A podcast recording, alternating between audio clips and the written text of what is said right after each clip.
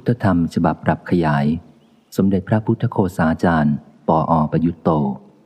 ตอนว่าด้วยเรื่อง ชีวิตคืออะไร บทที่หนึ่งขันห้าหนังสือพุทธธรรมเป็นหนังสือที่ประมวลข้อธรรมคำสอนทางพระพุทธศาสนา จากพระไตรปิฎกและคำภีที่เกี่ยวข้องทั้งหมด มาสรุปจัดเป็นหมวดหมู่อย่างเป็นระบบ แนะนำให้ฟังตามลำดับตั้งแต่บทเริ่มต้นพุทธธรรม สิ่งที่ควรเข้าใจก่อน ก่อนเป็นบทนำสู่พุทธธรรม และพุทธธรรมเฉพาะภาพรวม และจึงมาเป็นบทที่หนึ่งคือเรื่องขันห้านี้ ก่อนจะฟังบทต่อไปตามลำดับนะครับ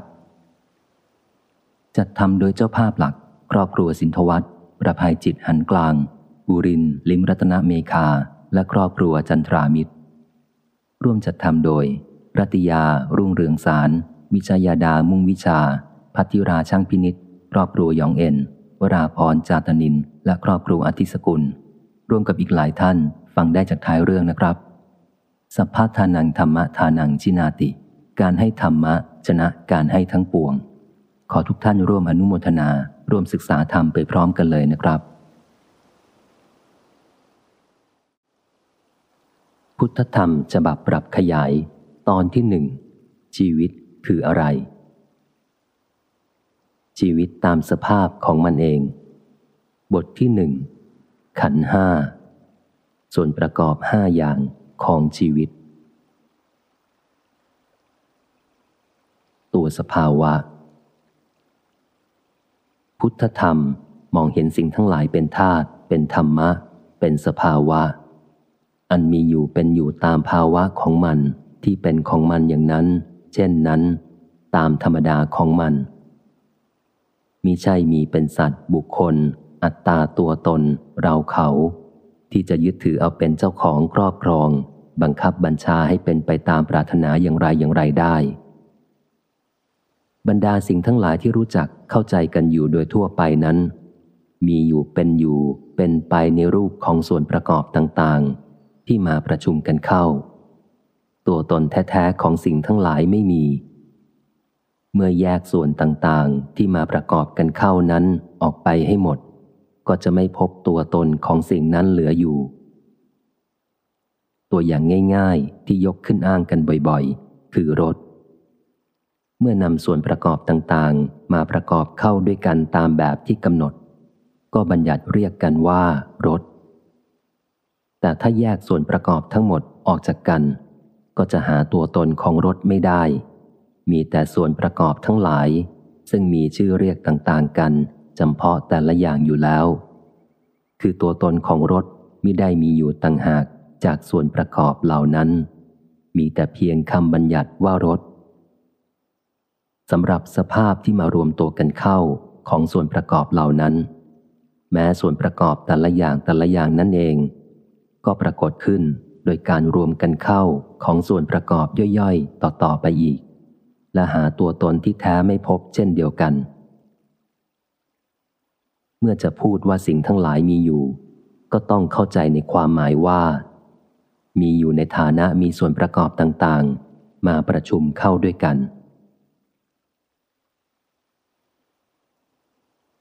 เมื่อมองเห็นสภาพของสิ่งทั้งหลายในรูปของการประชุมส่วนประกอบเช่นนี้ พุทธธรรมจึงต้องแสดงต่อไปว่า ส่วนประกอบต่างๆ เหล่านั้นเป็นอย่างไร มีอะไรบ้าง อย่างน้อยก็พอเป็นตัวอย่าง และโดยที่พุทธธรรมมีความเกี่ยวข้องเป็นพิเศษกับเรื่องชีวิต โดยเฉพาะในด้านจิตใจ การแสดงส่วนประกอบต่างๆ จึงต้องครอบคลุมทั้งวัตถุและจิตใจ หรือทั้งรูปธรรมและนามธรรม และมักแยกแยะเป็นพิเศษในด้านจิตใจ การแสดงส่วนประกอบต่างๆ นั้นยอมทำได้หลายแบบ สุดแต่วัตถุประสงค์จำเพาะของการแสดงแบบนั้น ๆ มีแบ่งอย่างกว้างๆว่านามและรูป หรือนามธรรมกับรูปธรรม แต่ตามแนวอภิธรรม นิยมแบ่งเป็นสามคือจิต เจตสิกและรูป ถ้าเทียบกับขันห้า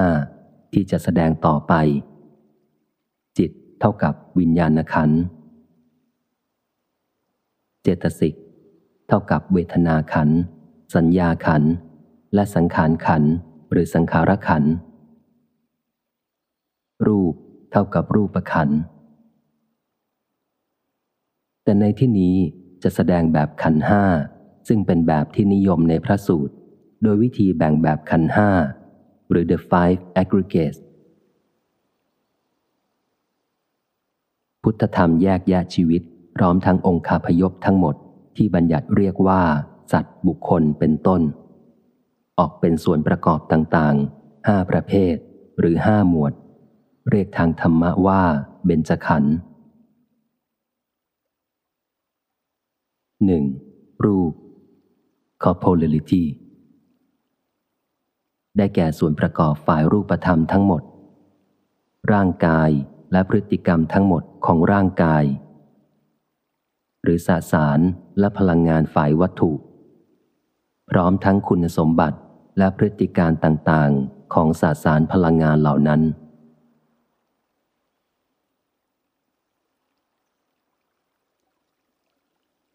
2. เวทนา feeling หรือ sensation ได้แก่ความรู้สึกสุขทุกข์ หรือเฉยเฉยซึ่งเกิดจากผัสสะทางประสาททั้งห้าและทางใจ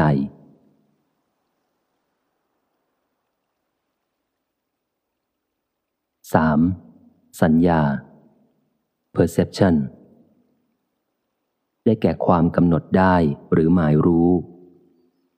คือกำหนดรู้อาการเครื่องหมายลักษณะต่างๆ อันเป็นเหตุให้จำอารมณ์ หรืออ็อบเจกต์นั้น ๆ ได้คำว่าอารมณ์ในบทความนี้ ทุกแห่งใช้ในความหมายทางธรรมะเท่านั้น คือหมายถึงสิ่งที่จิตรับรู้ หรือสิ่งที่ถูกรับรู้ โดยอาศัยทวารทั้งหกได้แก่รูปเสียงกลิ่นรสผฏฐัพพะ และธรรมารมณ์คือความคิดนึกต่างๆ ไม่มีความหมายอย่างที่เข้าใจกันทั่ว ๆ ไปในภาษาไทย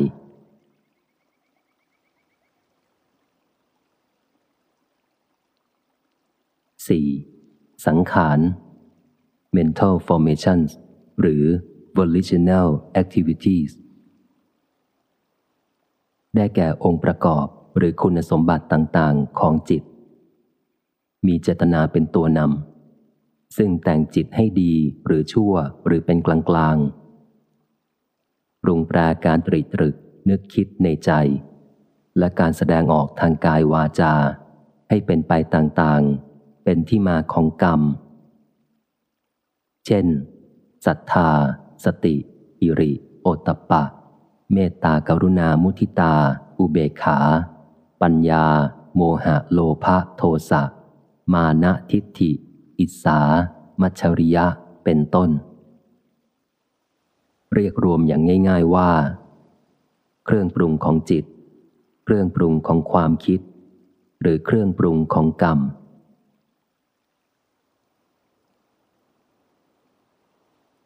สำหรับอุเบกขา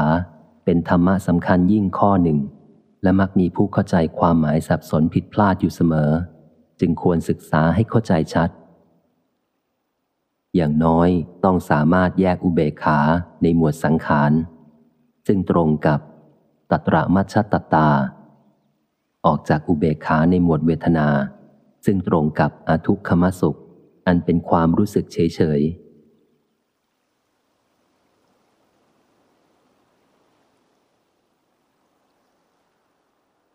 ขันธ์ที่ห้า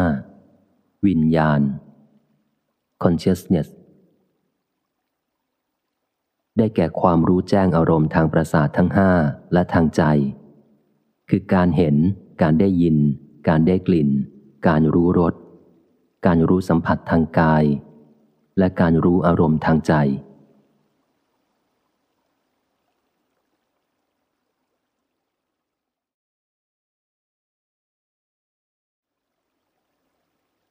ขันสี่ข้อหลังซึ่งเป็นพวกนามขัน มีข้อควรทำความเข้าใจเพิ่มเติม เพื่อเห็นความหมายชัดเจนยิ่งขึ้น และเพื่อป้องกันความสับสนดังนี้ สัญญา เป็นความรู้จำพวกหนึ่ง หมายถึงการหมายรู้ หรือกำหนดรู้อาการของอารมณ์ เช่นลักษณะสวดทรง สี สันฐานเป็นต้น ตลอดจนชื่อเรียก และสมมติบัญญัติต่างๆ ว่าเขียวขาวดำแดง ดังเบาทุ้มแหลมอ้วนผอม โต๊ะปากกา หมูหมาปลาแมว คนเขาเราท่านเป็นต้น การหมายรู้หรือกำหนดรู้นี้ อาศัยการจับเผชิญ หรือการเทียบเคียงระหว่างประสบการณ์ หรือความรู้เก่า กับประสบการณ์ หรือความรู้ใหม่ ถ้าประสบการณ์ใหม่ตรงกับประสบการณ์เก่า เช่นพบเห็นคนหรือสิ่งของที่เคยรู้จักแล้ว ได้ยินเสียงที่เคยได้ยินแล้ว ดังตัวอย่างนายกอรู้จักนายเขียว ต่อมาอีกเดือนหนึ่งนายกอเห็นนายเขียวอีก แล้วรู้ว่าคนที่เขาเห็นนั้นคือนายเขียว อย่างนี้เรียกว่าจำได้ พึงสังเกตว่า ในที่นี้จำได้ต่างจากจำ ถ้าประสบการณ์ใหม่ไม่ตรงกับประสบการณ์เก่า เราย่อมนำเอาประสบการณ์หรือความรู้เก่าที่มีอยู่แล้วนั่นเอง มาเทียบเคียงว่าเหมือนกันและไม่เหมือนกันในส่วนไหนอย่างไร แล้วหมายรู้สิ่งนั้นตามคำบอกเล่า หรือตามที่ตนกำหนดเอาว่าเป็นนั่นเป็นนี่ ไม่ใช่นั่น ไม่ใช่นี่ อย่างนี้เรียกว่ากำหนดหมาย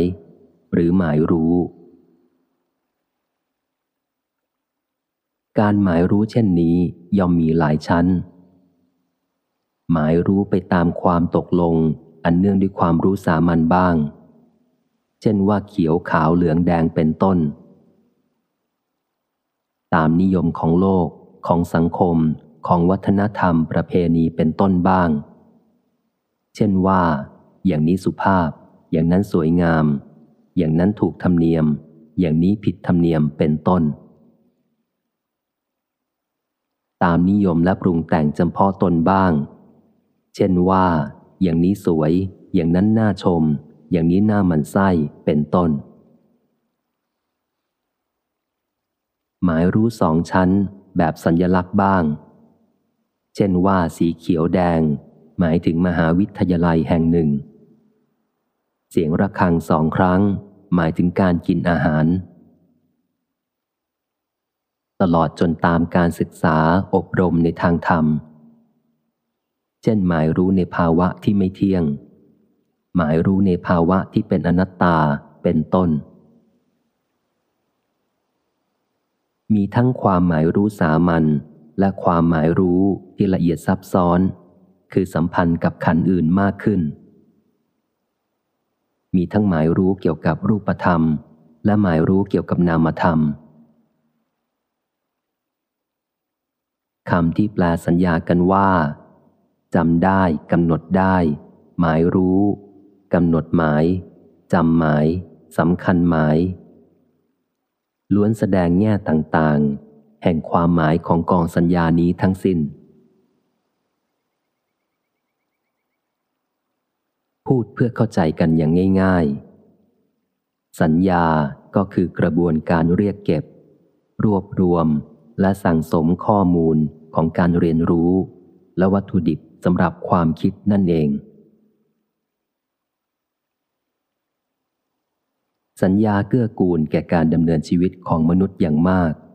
แต่ในเวลาเดียวกัน ก็มีโทษมิใช่น้อย เพราะมนุษย์จะยึดติดตามสัญญาทำให้สัญญากลายเป็นเครื่องกีดกั้นกำบังตนเอง และห่อหุ้มคลุมตัวสภาวะไว้ทำให้ไม่สามารถเข้าถึงความจริงแท้ที่อยู่ลึกลงไป เพื่อประโยชน์แก่การศึกษาต่อไป ขอแยกสัญญาออกอย่างคร่าวๆ เป็นสองระดับ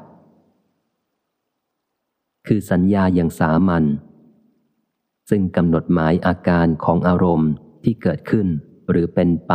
อยู่ตามปกติธรรมดาของมันอย่างหนึ่ง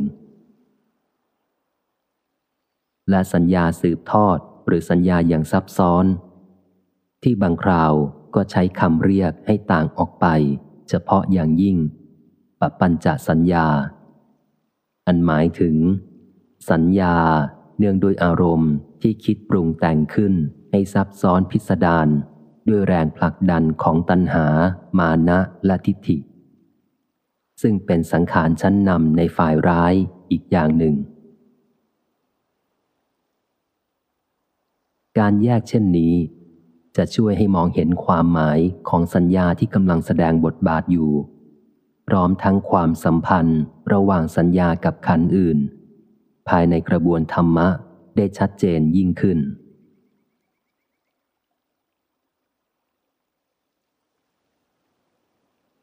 สำหรับคำว่าสัญญานั้นคำพีชั้นอัตถกถา แสดงลักษณะหน้าที่เป็นต้นของสัญญาไว้ว่า สัญญา มีลักษณะจำเพาะ คือสัญชาน คือจำได้ รู้จัก มีหน้าที่ทำเครื่องหมายไว้ เป็นปัจจัยแห่งการจำได้ หรือรู้จักต่อไปว่า นั่นคือสิ่งนั้น เหมือนดังช่างไม้เป็นต้นทำเครื่องหมายไว้ที่วัสดุมีตัวไม้เป็นอาทิ มีผลปรากฏคือเกิดความยึดถือไปตามเครื่องหมายที่กำหนดเอาไว้ เหมือนพวกคนตาบอดคลำช้าง ยึดถือไปตามเครื่องหมายที่ตนจับได้ ว่าช้างเป็นอย่างนั้นอย่างนั้น มีปัทัดฐานคืออารมณ์ตามที่ปรากฏ เหมือนลูกเนื้อเห็นหุ่นคนที่ผูกด้วยมัดหญ้าสำคัญหมายว่าเป็นคนจริง ๆ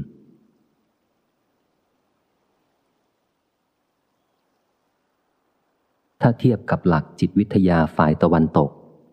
สัญญาจะครอบคลุมเรื่อง perception conception และ recognition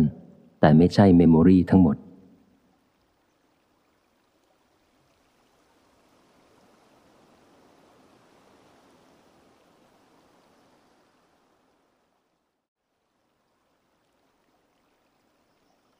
วิญญาณ แปลตามแบบว่า ความรู้แจ้ง คือรู้แจ้งอารมณ์ หมายถึงความรู้ประเภทยืนพื้น หรือความรู้ที่เป็นตัวยืน เป็นฐานและเป็นทางเดินให้แก่นามขันอื่นๆ เกี่ยวข้องกับนามขันอื่นทั้งหมด เป็นทั้งความรู้ต้นและความรู้ตาม ที่ว่าเป็นความรู้ต้น คือเป็นความรู้เริ่มแรก เมื่อเห็นได้ยินเป็นต้น เกิดวิญญาณขึ้น จึงจะรู้สึกชื่นใจหรือบีบคั้นใจ คือเวทนา จึงจะกำหนดได้ว่า เป็นนั่นเป็นนี่ คือสัญญา จึงจะจำนงตอบและคิดปรุงแต่งไปต่างๆ คือสังขารเช่นเห็นท้องฟ้า เกิดวิญญาณ รู้สึกสบายตาชื่นใจ เป็นเวทนา หมายรู้ว่า ท้องฟ้าสีครามสดใส ฟ้าสายฟ้าบ่าย ฟ้าสวย เป็นสัญญา ชอบใจฟ้านั้น อยากเห็นฟ้านั้นนานๆ ไม่อยากให้เวลาผ่านไป โกรธชายคาที่บังไม่ให้เห็นฟ้านั้นเต็มที่ คิดหาวิธีจะทำให้ได้นั่งดูฟ้านั้นได้สบายสบายชัดเจนและนานๆเป็นต้น เป็นสังขาร ที่รู้ตามคือรู้ควบไปตามกิจกรรมของขันอื่นๆ เช่นรู้สึกสุขสบาย ก็รู้ว่าเป็นสุข เป็นวิญญาณ พึงสังเกตว่า รู้สึกสุข กับรู้ว่าเป็นสุข ไม่เหมือนกัน รู้สึกบีบคั้นใจไม่สบาย เป็นเวทนา รู้สึกบีบคั้นใจไม่สบาย ก็รู้ว่าเป็นทุกข์ เป็นวิญญาณ ความรู้แจ้งในอารมณ์ หมายรู้อย่างนี้เป็นสุข อย่างนั้นเป็นทุกข์ เป็นสัญญาก็รู้ไปตามนั้น เมื่อคิดนึกปรุงแต่งตั้งเจตจำนงไปอย่างใด ๆ เป็นสังขาร ก็ย่อมมีความรู้ควบอยู่พร้อมกันด้วยโดยตลอด กระแสความรู้ยืนพื้น ซึ่งเกิดดับต่อเนื่องอยู่ตลอดเวลาควบไปกับนามขันอื่น ๆ หรือกิจกรรมทุกอย่างในจิตใจ นี้เรียกว่า วิญญาณ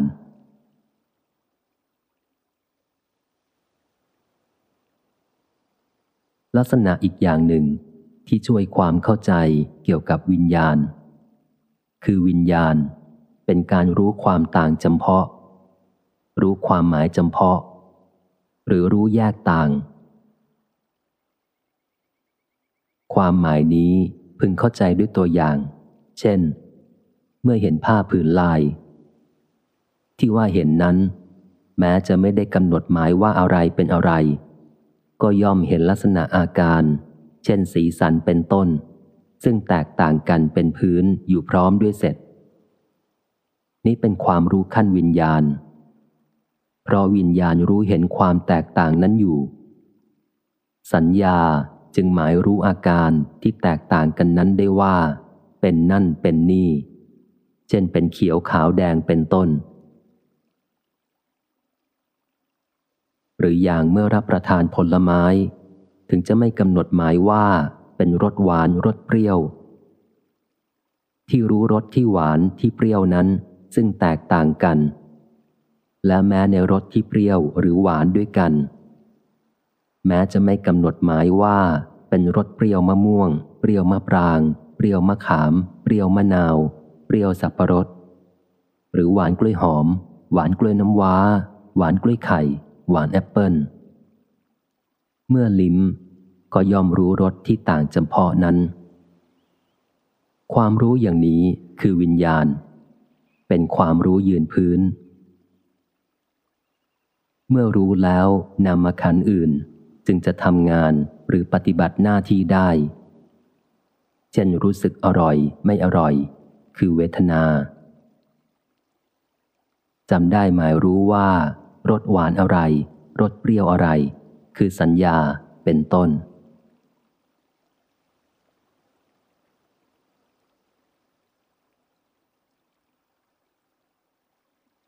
ส่วนในแง่ที่ว่ารู้ความหมายจำเพาะนั้น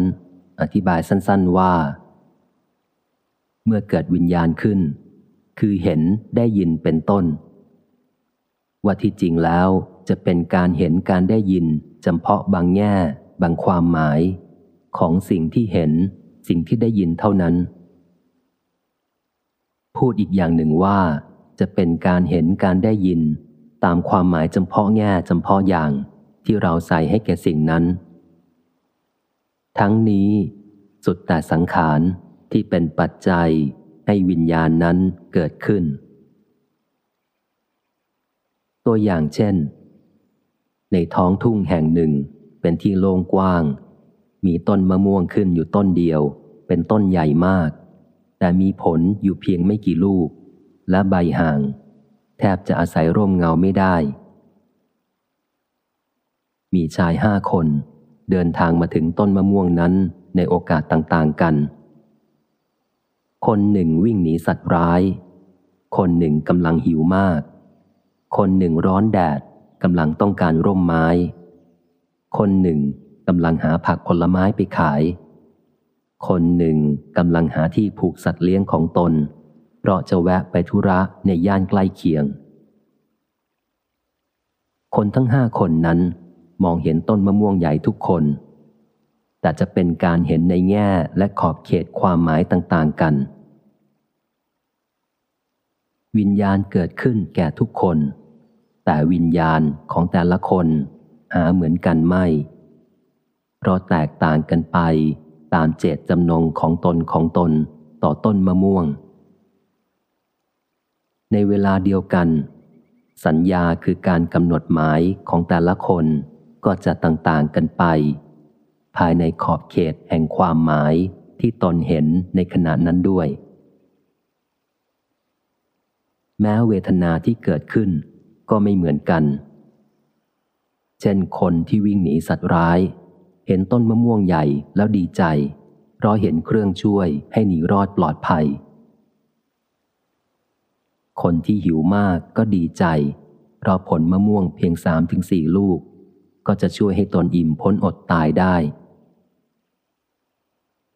คนร้อนแดดอาจเสียใจ เพราะผิดหวังที่ไม้ใหญ่ไม่มีร่มให้อย่างที่ควรจะเป็น คนหาผลไม้ไปขาย ก็อาจเสียใจ เพราะผิดหวังต่อจำนวนผลไม้ที่น้อย ส่วนคนหาที่ผูกสัตว์เลี้ยง อาจจะรู้สึกสบายใจแต่เพียงเล็กน้อย แค่โล่งใจว่าไม่ต้องจูงสัตว์ไป หรือไปหาที่ผูกที่อื่น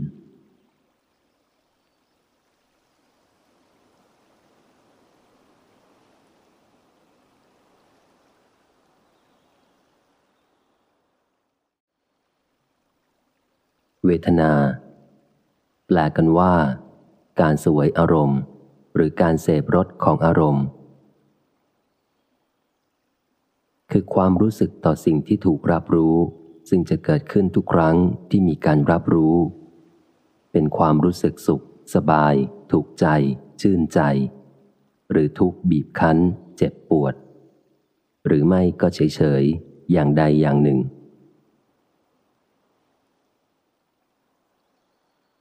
ข้อที่ควรทำความเข้าใจอย่างหนึ่งเกี่ยวกับเวทนา เพื่อป้องกันความสับสนกับสังขาร คือเวทนาเป็นกิจกรรมของจิตในขั้นรับ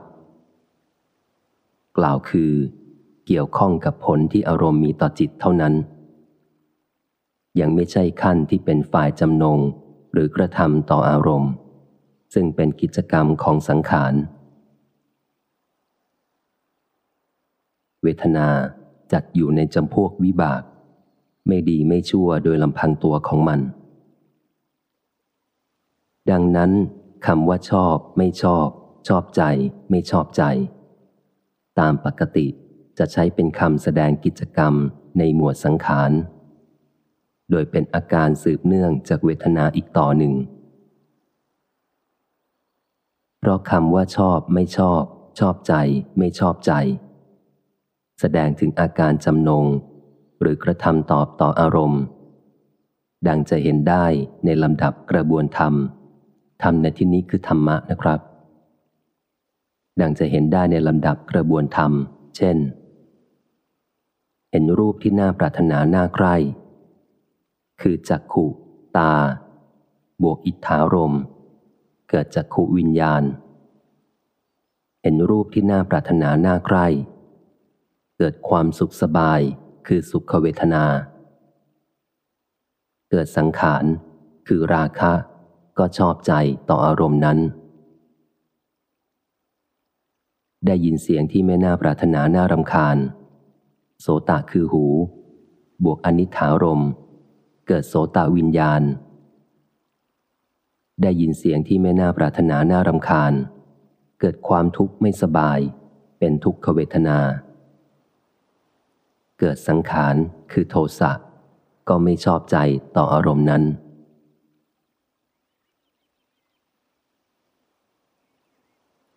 เวทนามีความสำคัญมาก เพราะเป็นสิ่งมุ่งประสงค์เสาะแสวง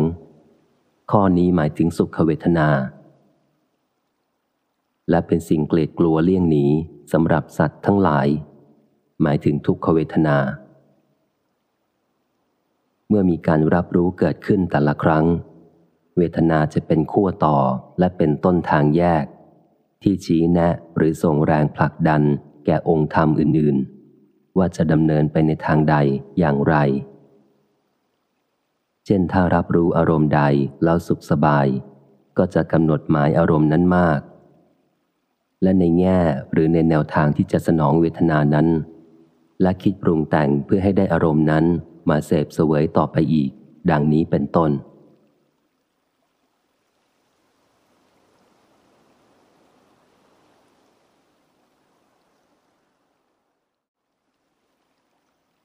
สังขาร หมายรวมทั้งเครื่องแต่งคุณภาพของจิต หรือเครื่องปรุงแต่งของจิต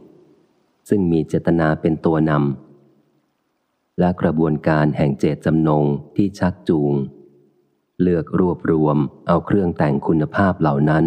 มาผสมปรุงแต่งความนึกคิด การพูด การทำให้เกิดกรรมทางกาย วาจา ใจ อย่างไรก็ตาม ในการอธิบายตามแนวขันห้า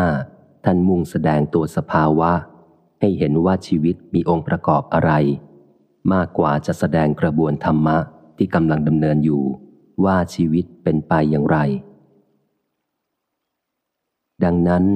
คำอธิบายเรื่องสังขารในขันห้า ตามปกติจึงพูดถึงแต่ในแง่เครื่องแต่งคุณภาพของจิต หรือเครื่องปรุงของจิตว่ามีอะไรบ้าง แต่ละอย่างมีลักษณะอย่างไรเป็นต้น ส่วนการอธิบายในแง่กระบวนการปรุงแต่ง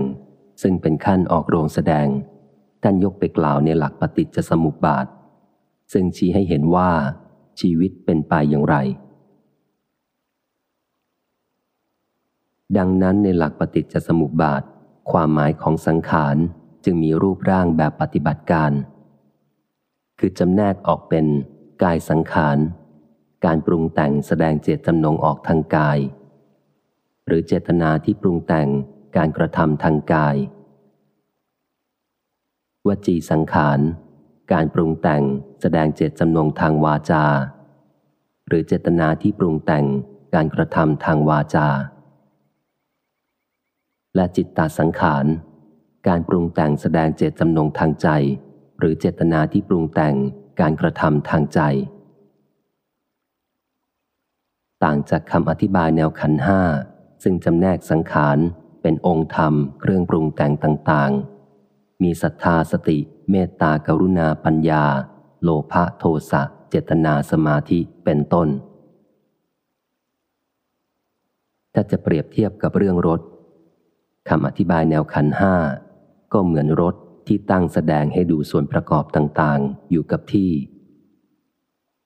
ส่วนคำอธิบายแนวปฏิจจสมุปบาทที่จะกล่าวข้างหน้า เป็นเหมือนอธิบายเรื่องรถที่เดินเครื่องออกแล่นใช้งานจริง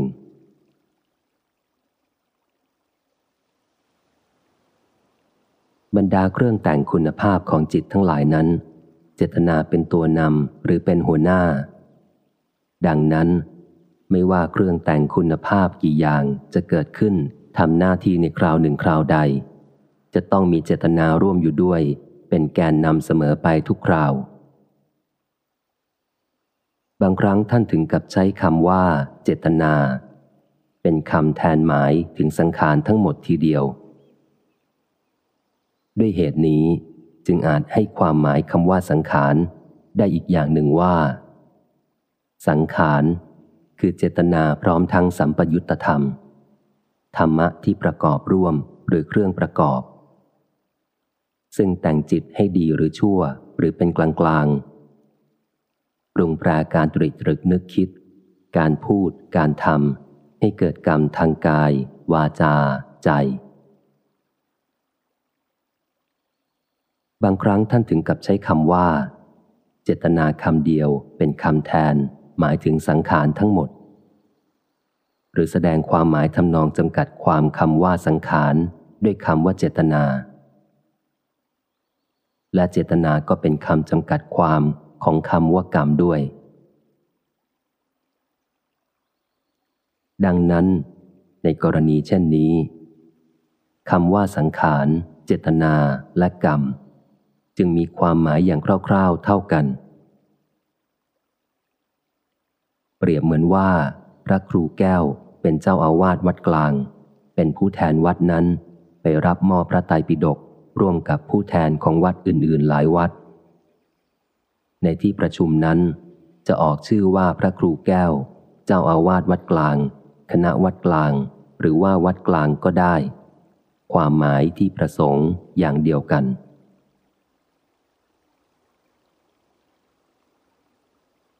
นอกจากความสำคัญที่กล่าวมาแล้ว เจตนายังเป็นตัวแสดงลักษณะพิเศษของสังขาร ที่ทำให้สังขารขันต่างจากขันอื่นๆอีกด้วย เจตนา แปลว่าความจำนง ความจงใจ ความตั้งใจ ลักษณะพิเศษที่แตกต่างกัน ระหว่างสังขารขันกับนามขันอื่น ก็คือนามขันอื่น อันได้แก่เวทนาสัญญาและวิญญาณทำงานกับอารมณ์ที่เข้ามาปรากฏอยู่แล้ว เป็นสภาพที่เนื่องด้วยอารมณ์เกาะเกี่ยวกับอารมณ์ อาศัยอารมณ์จึงดำเนินไปได้และเป็นฝ่ายรับ แต่สังขารมีการริเริ่มเองได้จำนงต่ออารมณ์และเป็นฝ่ายกระทำต่ออารมณ์ เมื่อเข้าใจหลักนี้แล้ว ก็จะมองเห็นเหตุผลว่าทำไมความสบายไม่สบายจัดเป็นเวทนา แต่ความชอบใจไม่ชอบใจ ซึ่งเกิดถัดจากสบายไม่สบายนั้น จึงจัดเข้าในสังขารทำไมสัญญากับสติ ซึ่งเกี่ยวกับเรื่องความจำด้วยกัน แต่กลับแยกอยู่คนละขัน คือสติอยู่ในสังขารขัน ทำไมปัญญา ซึ่งก็เป็นเรื่องของความรู้ เช่นเดียวกับสัญญาและวิญญาณ จึงแยกไปอยู่ในสังขารขันตามหลักไตรวัตในปฏิจจสมุปบาท จัดเวทนาสัญญาและวิญญาณเป็นวิบาก สังขารเป็นกรรมอันหนึ่ง สังขารที่จัดเป็นกรรมนั้น ท่านหมายเอาเฉพาะในเวลาที่เจตนานำหน้าออกปฏิบัติการเท่านั้น ส่วนตัวเครื่องปรุงเครื่องแต่งทั้งหลาย ในฝ่ายสังสารวัตรท่านจัดเป็นกิเลส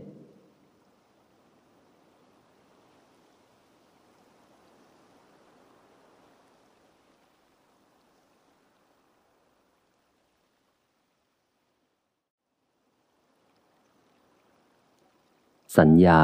สติ ความจำ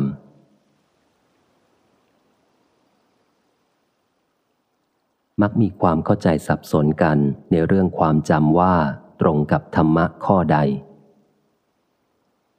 คำว่าสัญญาก็มักแปลกันว่า ความจำคำว่าสติ โดยทั่วไป แปลว่าความระลึกได้ บางครั้งก็แปลว่าความจำ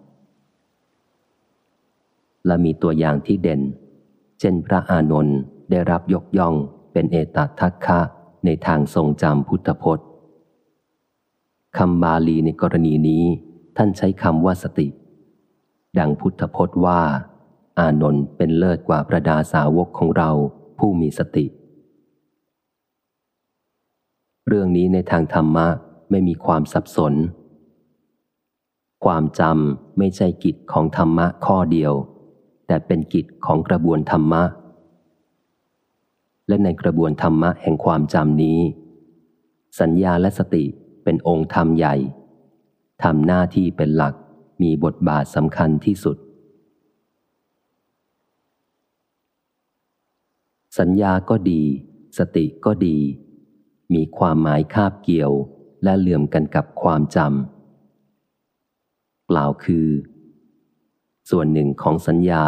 เป็นส่วนหนึ่งของความจำ อีกส่วนหนึ่งของสัญญาอยู่นอกเหนือความหมายของความจำ แม้สติก็เช่นเดียวกัน ส่วนหนึ่งของสติเป็นส่วนหนึ่งของความจำ อีกส่วนหนึ่งของสติ อยู่นอกเหนือความหมายของกระบวนการทรงจำ ข้อที่พึงกำหนดหมาย แล้วระลึกไว้อย่างสำคัญคือ สัญญาและสติทำหน้าที่คนละอย่างในกระบวนการทรงจำสัญญากำหนดหมายหรือหมายรู้อารมณ์เอาไว้ เมื่อประสบอารมณ์อีก ก็เอาข้อที่กำหนดหมายไว้นั้น มาจัดเทียบหมายรู้ว่าตรงกันเหมือนกันหรือไม่ ถ้าหมายรู้ว่าตรงกัน เรียกว่าจำได้ ถ้ามีข้อต่าง ก็หมายรู้เพิ่มเข้าไว้ การกำหนดหมายจำได้ หรือหมายรู้อารมณ์ไว้ว่าเป็นนั่นเป็นนี่ ใช่นั่นใช่นี่ คือการเทียบเคียงและเก็บข้อมูลก็ดี สิ่งที่กำหนดหมายเอาไว้ คือตัวข้อมูลที่สร้างและเก็บไว้นั้นก็ดี เรียกว่าสัญญา ตรงกับความจำในแง่ที่เป็นการสร้างปัจจัยแห่งความจำลักษณะสำคัญของสัญญาคือทำงานกับอารมณ์ที่ปรากฏตัวอยู่แล้ว กล่าวคือ เมื่ออารมณ์ปรากฏอยู่ต่อหน้า จึงกำหนดได้ หมายรู้หรือจำได้ซึ่งอารมณ์นั้น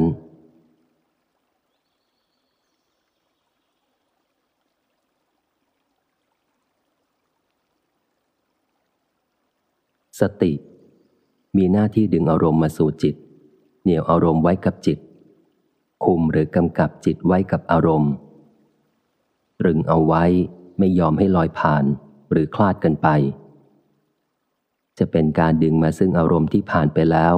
หรือดึงไว้ซึ่งอารมณ์ที่จะผ่านไปก็ได้ สติจึงมีขอบเขตความหมายคลุมถึง การระลึกนึกถึง นึกไว้ นึกได้ ระลึกได้ ไม่เผลอ ตรงกับความจำเฉพาะในส่วนที่เป็นการระลึกและความสามารถในการระลึก ด้วยเหตุนี้สติจึงเป็นธรรมะตรงข้ามกับสัมโมสะ ซึ่งแปลว่าการลืม แต่สัญญาไม่คู่กับลืม สติเป็นการริเริ่มเองจากภายใน โดยอาศัยพลังแห่งเจตจำนง ในเมื่ออารมณ์อาจจะไม่ปรากฏอยู่ต่อหน้า เป็นฝ่ายจำนงต่ออารมณ์ จึงจัดอยู่ในพวกสังขาร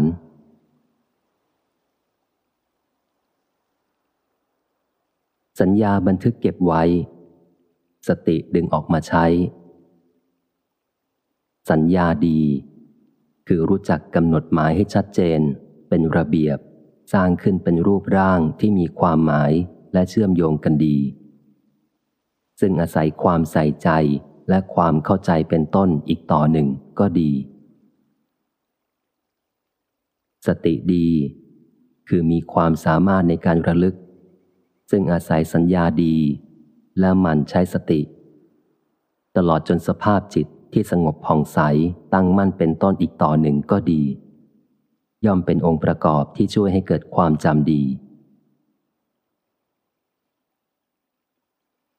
นายแดงกับนายดำเคยรู้จักกันดี แล้วแยกจากกันไป ต่อมาอีกสิบปี นายแดงพบนายดำอีกจำได้ว่าผู้ที่ตนพบนั้นคือนายดำแล้วระลึกนึกได้ต่อไปอีกว่า ตนกับนายดำเคยไปเที่ยวด้วยกันที่นั่นที่นั่น ได้ทำสิ่งนั้นๆ เป็นต้น การจำได้เมื่อพบนั้นเป็นสัญญา การนึกได้ต่อไปถึงเรื่องราวที่ล่วงแล้วเป็นสติ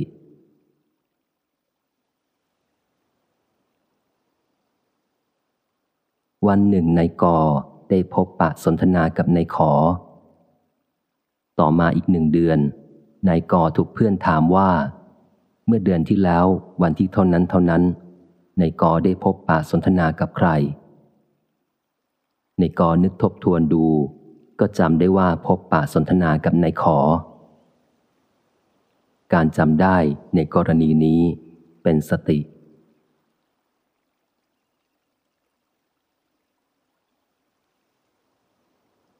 เครื่องโทรศัพท์ตั้งอยู่มุมห้องข้างหนึ่ง สมุดหมายเลขโทรศัพท์อยู่อีกมุมห้องด้านหนึ่ง ในเขียวเปิดสมุดหาหมายเลขโทรศัพท์ที่ตนต้องการ พบแล้วอ่านและกำหนดหมายเลขเอาไว้ แล้วเดินไปกดหมายเลขที่เครื่องโทรศัพท์ตามต้องการ ระหว่างเดินไปนั้นก็นึกหมายเลขนั้นไว้ตลอด การอ่านและกำหนดหมายเลขที่สมุดโทรศัพท์เป็นสัญญา การนึกหมายเลขนั้น ตั้งแต่ละจากสมุดโทรศัพท์ไป เป็นสติ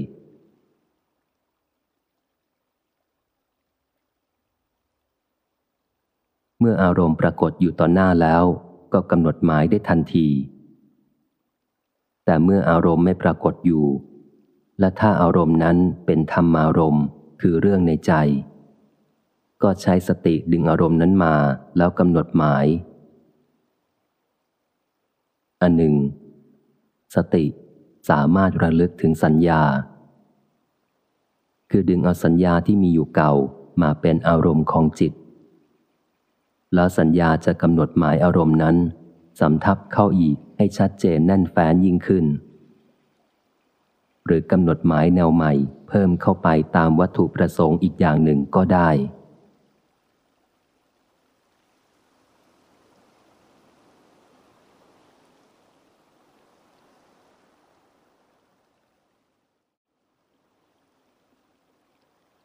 สัญญา วิญญาณ ปัญญา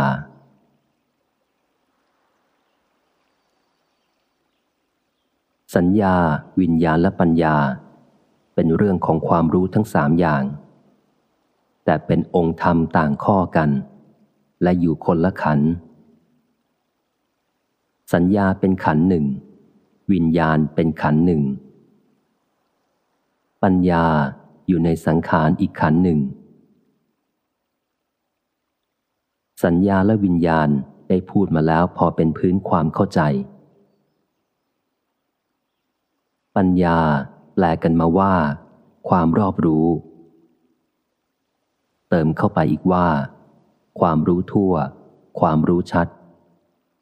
คือรู้ทั่วถึงความจริง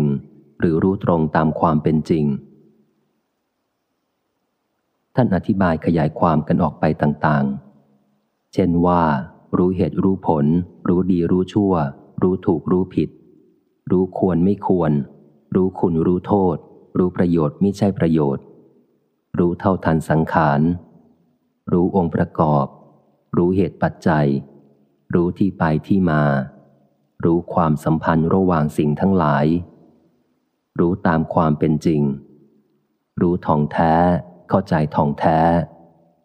รู้เข้าใจสภาวะ รู้คิด รู้พินิษพิจารณา รู้วินิจฉัย รู้ที่จะจัดแจงจัดการหรือดำเนินการอย่างไรอย่างไร แปลกันอย่างง่าย ๆ พื้นๆปัญญาคือความเข้าใจ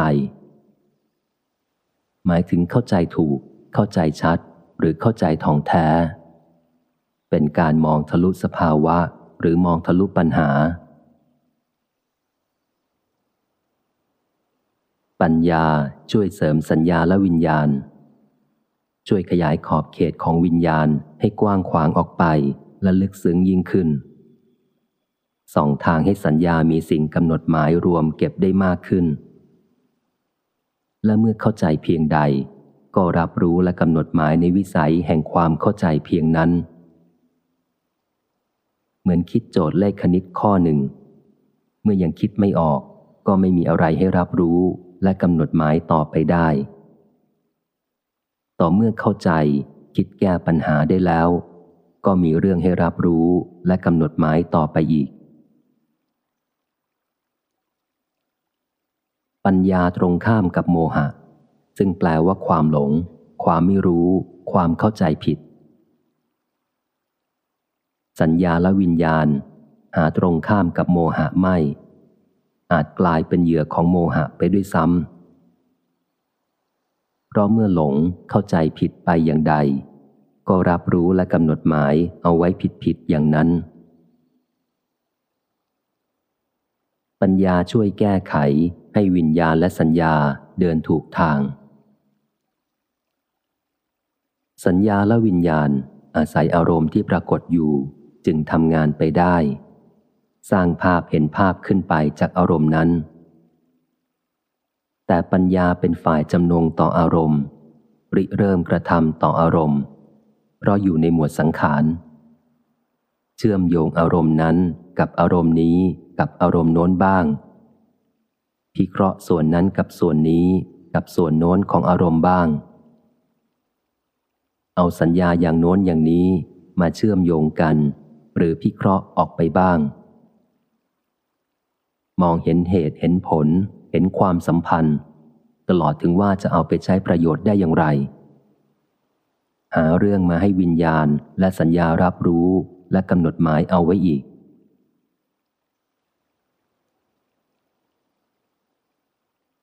พระสารีบุตรเคยตอบคำถามเกี่ยวกับความแตกต่าง ระหว่างวิญญาณกับปัญญาว่า คนมีปัญญา รู้ คือรู้ชัดเข้าใจว่านี้ทุกนี้เหตุให้เกิดทุกนี้ความดับทุกนี้ทางให้ถึงความดับทุกส่วนวิญญาณ รู้ ในที่นี้คือรู้แยกต่าง ว่าเป็นสุข รู้ว่าเป็นทุกข์ รู้ว่าไม่ใช่สุข ไม่ใช่ทุกข์แต่ทั้งปัญญาและวิญญาณนั้น ก็เป็นองค์ธรรมที่ปนเคล้าหรือระคนกันอยู่ ไม่อาจแยกออกบัญญัติข้อแตกต่างกันได้ประนั้นก็ตาม ความแตกต่างก็มีอยู่ในแง่ที่ว่า ปัญญาเป็นภาเวตพธรรม คือเป็นสิ่งที่ควรฝึกอบรมทำให้เจริญขึ้น ให้เพิ่มพูนแก่กล้าขึ้น ส่วนวิญญาณเป็นปริญญยธรรม คือเป็นสิ่งที่ควรกำหนดรู้ หรือทำความรู้จักให้เข้าใจ รู้เท่าทันสภาวะและลักษณะของมันตามความเป็นจริง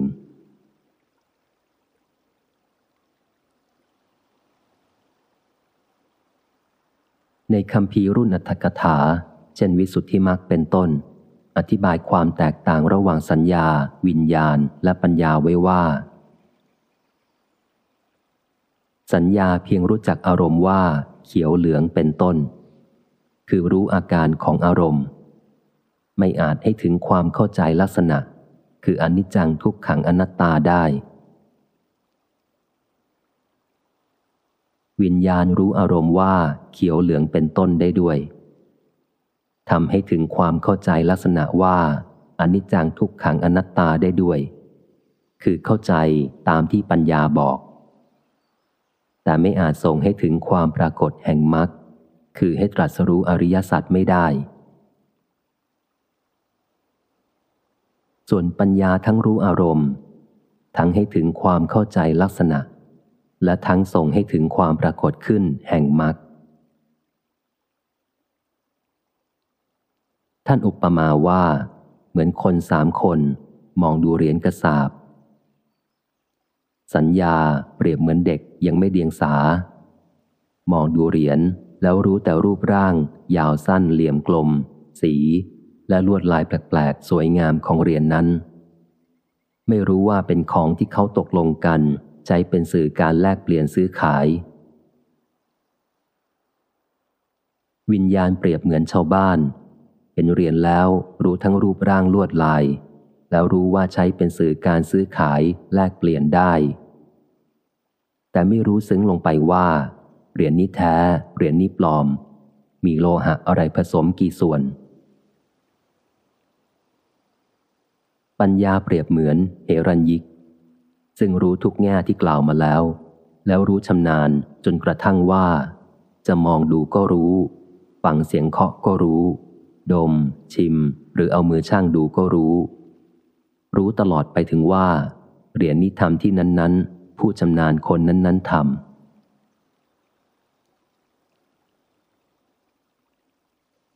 อันหนึ่ง ปัญญาไม่ได้เกิดขึ้นเสมอไป บางทีมีแต่สัญญาและวิญญาณ หาได้มีปัญญาด้วยไม่ แต่คราวใดมีปัญญาเกิดร่วมด้วยกับสัญญาและวิญญาณ คราวนั้น ก็ยากที่จะแยกให้เห็นความแตกต่างจากกันและกัน เมื่อชาลีและกันหา เดินถอยหลังลงไปซ่อนองค์ในสระน้ำด้วยเข้าใจว่า ผู้ตามหาเห็นรอยเท้าแล้ว จะเข้าใจว่า เธอทั้งสองขึ้นมาแล้วจากสระน้ำความคิดที่ทำเช่นนั้นก็เรียกว่าเป็นปัญญา ต่อมาเมื่อพระเวสสันดร ทอดพระเนตรเห็นรอยบาทของเธอทั้งสองแล้ว ทรงทราบทันทีว่า พระราชบุตร ราชบุตรี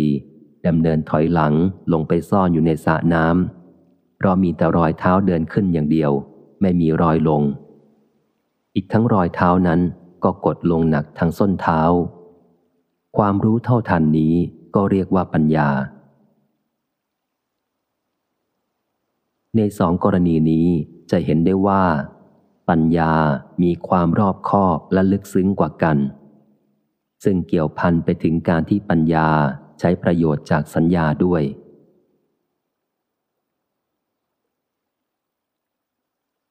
การที่เจ้าชายสิทธัตถะทอดพระเนตรเห็นคนแก่คนเจ็บคนตาย และทรงคำนึงเห็นความทุกข์ที่มวลมนุษย์ต้องประสบทั่วสากล และเข้าพระไทยถึงภาวะที่สังขารทั้งหลายไม่เที่ยงแท้ ล้วนเกิดขึ้นแล้วปรูนแปรและสิ้นสุดด้วยแตกดับ ควรระงับความทุกข์อันเกิดมาจากสาเหตุเช่นนั้นเสีย ความเข้าใจนั้นก็เรียกว่าเป็นปัญญา เมื่อพระพุทธเจ้าจะทรงประดิษฐานพระพุทธศาสนาในแคว้นมคต ได้เสด็จไปโปรดพวกกัสปะชดิน ซึ่งเป็นที่เคารพนับถือของชาวมคต ให้เลื่อมใสยยอมรับคำสอนของพระองค์ก่อน พระปรีชาอันให้ดำริที่จะทรงกระทำเช่นนั้น ก็เรียกว่าเป็นปัญญา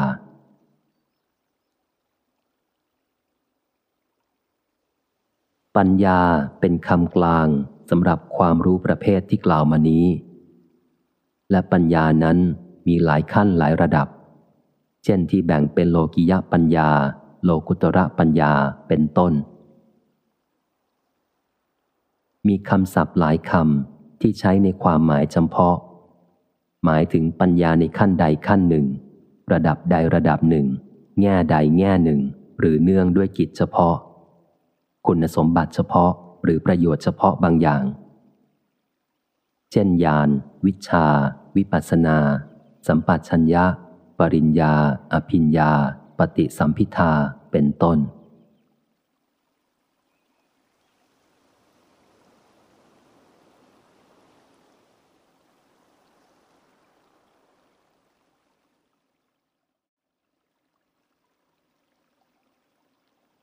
ความสัมพันธ์ระหว่างขันต่างๆ ขันทั้งห้าอาศัยซึ่งกันและกัน รูปขันเป็นส่วนกาย นามขันทั้งสี่เป็นส่วนใจ มีทั้งกายและใจจึงจะเป็นชีวิต กายกับใจทำหน้าที่เป็นปกติและประสานสอดคล้องกัน ชีวิตจึงจะดำเนินอยู่ได้ด้วยดี ตัวอย่างเช่น กิจกรรมของจิตใจ ต้องอาศัยความรู้เกี่ยวกับโลก ซึ่งเกิดขึ้นได้ด้วยอาศัยอารมณ์ คือรูปเสียงกลิ่นรสและสิ่งต้องกายผ่านเข้ามาทางตาหูจมูกลิ้นและกาย อารมณ์ทั้งห้าก็ดี ตาหูจมูกลิ้นกายก็ดี ต่างก็เป็นรูปธรรม อยู่ในรูปขันคือเป็นฝ่ายกาย อย่างไรก็ตาม ในที่นี้จะพูดเน้นด้านจิตใจ โดยถือกายเป็นเสมือนอุปกรณ์สำเร็จรูปที่สร้างขึ้นมารับใช้กิจกรรมของจิตใจ ถือว่าจิตใจเป็นศูนย์กลางแห่งกิจกรรมของชีวิต มีความกว้างขวาง ซับซ้อนและลึกซึ้งมาก เป็นที่ให้คุณค่าและความหมายแก่ชีวิต และเกี่ยวข้องโดยตรงกับพุทธธรรมที่จะกล่าวต่อไป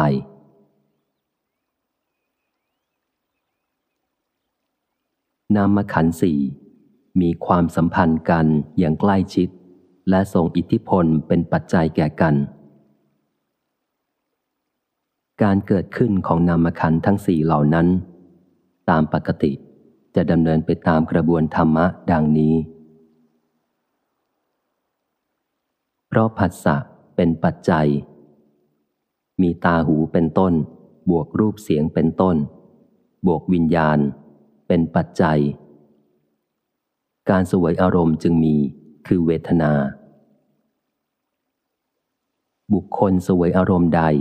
ย่อมหมายรู้อารมณ์นั้น เป็นสัญญา หมายรู้อารมณ์ใด ย่อมตรีตรึกอารมณ์นั้น เป็นสังขาร ตัวอย่างในกอได้ยินเสียงระฆังกังวาน คือหู บวกเสียง บวกวิญญาณ คือความรู้แจ้งอารมณ์ทางหู รู้สึกสบายหูสบายใจ เป็นเวทนา หมายรู้ว่าเป็นเสียงไพเราะ ว่าเป็นเสียงระฆังอันไพเราะ เป็นสัญญา ชอบใจเสียงนั้น อยากฟังเสียงนั้นอีก คิดจะไปตีระฆังนั้น อยากได้ระฆังนั้น คิดจะไปซื้อระฆังอย่างนั้น คิดจะลักระฆังใบนั้นเป็นต้น เป็นสังขารพึงสังเกตว่าในกระบวนธรรมะนั้น เวทนามีบทบาทสำคัญมาก อารมณ์ใดให้สุขเวทนา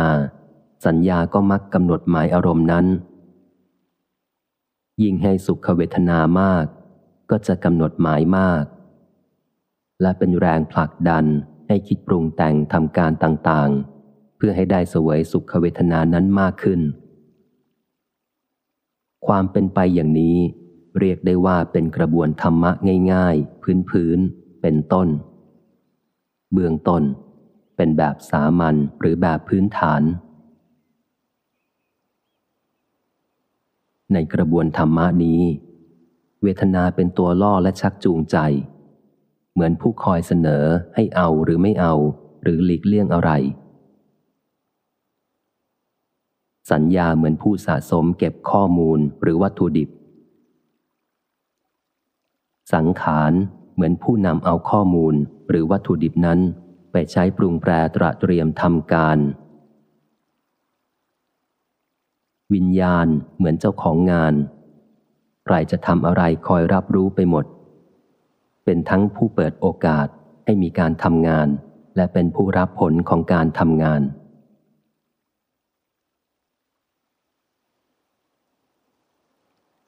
ในคำพีวิสุทธิมักเป็นต้น เปรียบเทียบว่า รูปเปรียบเหมือนภาชนะ เวทนาเหมือนโภชนะ สัญญาเหมือนกับข้าว สังขาร เหมือนผู้ปรุงอาหาร วิญญาณเหมือนผู้บริโภค หรือรูปเหมือนเรือนจำเวทนาเหมือนการลงโทษ สัญญาเหมือนโทษ สังขารเหมือนเจ้าหน้าที่ผู้ลงโทษ วิญญาณเหมือนนักโทษ ในกระบวนธรรมะนี้มีความซับซ้อนอยู่ในตัว ไม่ใช่ว่าเวทนาจะเป็นตัวชักจูงผลักดันขันอื่นฝ่ายเดียว ขันอื่นก็เป็นปัจจัยแก่เวทนา เช่นเสียงดนตรีเสียงเพลงเดียวกัน คนหนึ่งได้ยินแล้วสุขสบายชื่นใจ อีกคนหนึ่งรู้สึกบีบคั้นใจเป็นทุกข์ หรือคนเดียวกันนั่นแหละ สมัยหนึ่งได้ยินแล้วเป็นสุข ล่วงไปอีกสมัยหนึ่ง ได้ยินแล้วเป็นทุกข์ หลักทั่วไปคือของที่ชอบที่ต้องการตรงกับความปรารถนา เมื่อได้ประสบก็เป็นสุข ของไม่ชอบขัดความปรารถนา เมื่อได้ประสบก็เป็นทุกข์ ในกรณีเช่นนี้ สังขารคือความชอบไม่ชอบปรารถนาเกลียดกลัวเป็นต้น เป็นตัวปรุงแต่งเวทนาอีกต่อหนึ่ง แต่ที่กล่าวอย่างนี้ ความจริงมีสัญญาเกี่ยวข้องอยู่ด้วยในตัว คือสังขารปรุงแต่งสัญญาไว้ แล้วกลับมามีอิทธิพลต่อเวทนา ตัวอย่างที่อาจจะชัดกว่า เช่นเคยเห็นคนที่รักที่นิยมชมชอบทำอากับกิริยาบางอย่าง ก็กำหนดหมายเอาไว้ว่า อย่างนี้สวย น่ารัก เห็นกิริยาอาการบางอย่างของบางคนแล้วไม่ชอบกำหนดหมายไว้อย่างนี้ว่า หน้ามันไส้ เป็นสัญญา ต่อมาเห็นกิริยาอย่างที่นิยมหมายไว้ว่า สวยน่ารัก หรืออย่างที่หมายไว้ว่าหน้าชังหน้ามันไส้ ก็สบายตาชื่นใจ หรือเดือดร้อนตาบีบคั้นใจ เป็นเวทนา แล้วชอบหรือโกรธไปตามนั้น เป็นสังขาร ที่ซับซ้อนยิ่งกว่านั้น เช่นงานบางอย่าง หรือการเล่าเรียนบางอย่าง เป็นสิ่งยากลำบาก หากลำพังจะต้องทำหรือเล่าเรียนขึ้นมาโดดๆแล้ว ก็จะต้องเกิดทุกขเวทนา แล้วก็ส่งผลต่อไป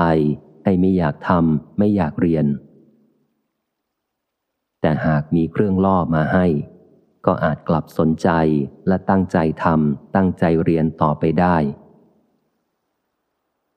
เครื่องล่อนี้อาจเป็นเวทนาที่เป็นสุขในปัจจุบัน เช่นวิธีการที่ให้สนุกสนานบันเทิงเป็นต้น หรืออาจเป็นสิ่งซับซ้อนเนื่องด้วยการกำหนดหมายเกี่ยวกับสุขเวทนาในอนาคต เช่นรางวัล ความสำเร็จของงาน ประโยชน์แก่ชีวิตตน แก่ผู้อื่นหรือแก่ส่วนรวมเป็นต้น แล้วแต่จะปรุงด้วยสังขารฝ่ายใด เช่นด้วยตัณหา ด้วยมานะ หรือด้วยปัญญาเป็นอาทิ ซึ่งจะส่งผลสะท้อนกลับมาทำให้การทำงานหรือการเรียนนั้น เกิดมีความหมาย มีค่า มีความสำคัญขึ้นแก่ผู้ทำหรือผู้เรียน แล้วแต่งให้เขากลับได้รับสุขเวทนาในขณะที่เรียนหรือทำงานนั้นด้วย แม้อาจมีทุกขเวทนาทางกาย แต่ภายในมีสุขเวทนาเป็นโสมนัสอาบอยู่ทำให้เล่าเรียนหรือทำงานนั้นแข็งขันต่อไป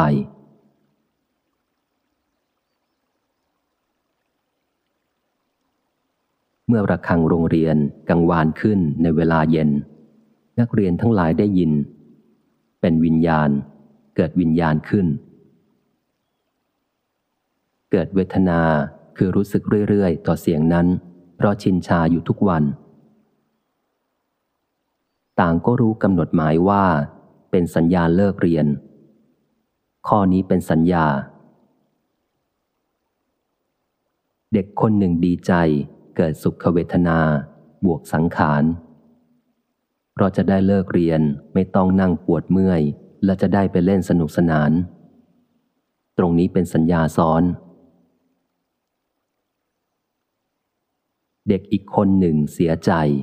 เกิดทุกขเวทนา บวกสังขาร เราจะต้องหยุดบทเรียนอันมีคุณค่า ขาดประโยชน์อันพึงได้ หรือเพราะต้องกลับไปพบกับผู้ปกครองที่แสนจะน่ากลัว ข้อนี้เป็นสัญญาซ้อน โดยในยะนี้กระบวนธรรมะตลอดสาย เริ่มแต่วิญญาณที่รับรู้เป็นต้นไป จึงล้วนสัมพันธ์กันเป็นเหตุปัจจัยซับซ้อน รวมเสริมสร้างบุคลิกภาพและกำหนดชะตาชีวิตของแต่ละบุคคลให้เป็นไปต่างๆ และให้แตกต่างจากกันและกัน ในกระบวนธรรมะนี้ สังขารนั่นแหละเป็นตัวปรุงแต่ง และสังขารนั้น ซึ่งมีเจตนาเป็นตัวแทน ก็คือชื่อตัวหรือชื่อที่เรียกกันในครอบครัวของคำว่ากรรม ดังนั้น กรรมซึ่งเป็นชื่อประจำตำแหน่ง หรือชื่อที่ออกงานของสังขาร จึงถูกกล่าวขวัญถึงอย่างเป็นผู้มีบทบาทอันสำคัญยิ่งว่า กรรมย่อมจำแนกสัตว์ทั้งหลาย ให้ต่างๆออกไป คือให้สามและให้ประนีต หมู่สัตว์เป็นไปเพราะกรรม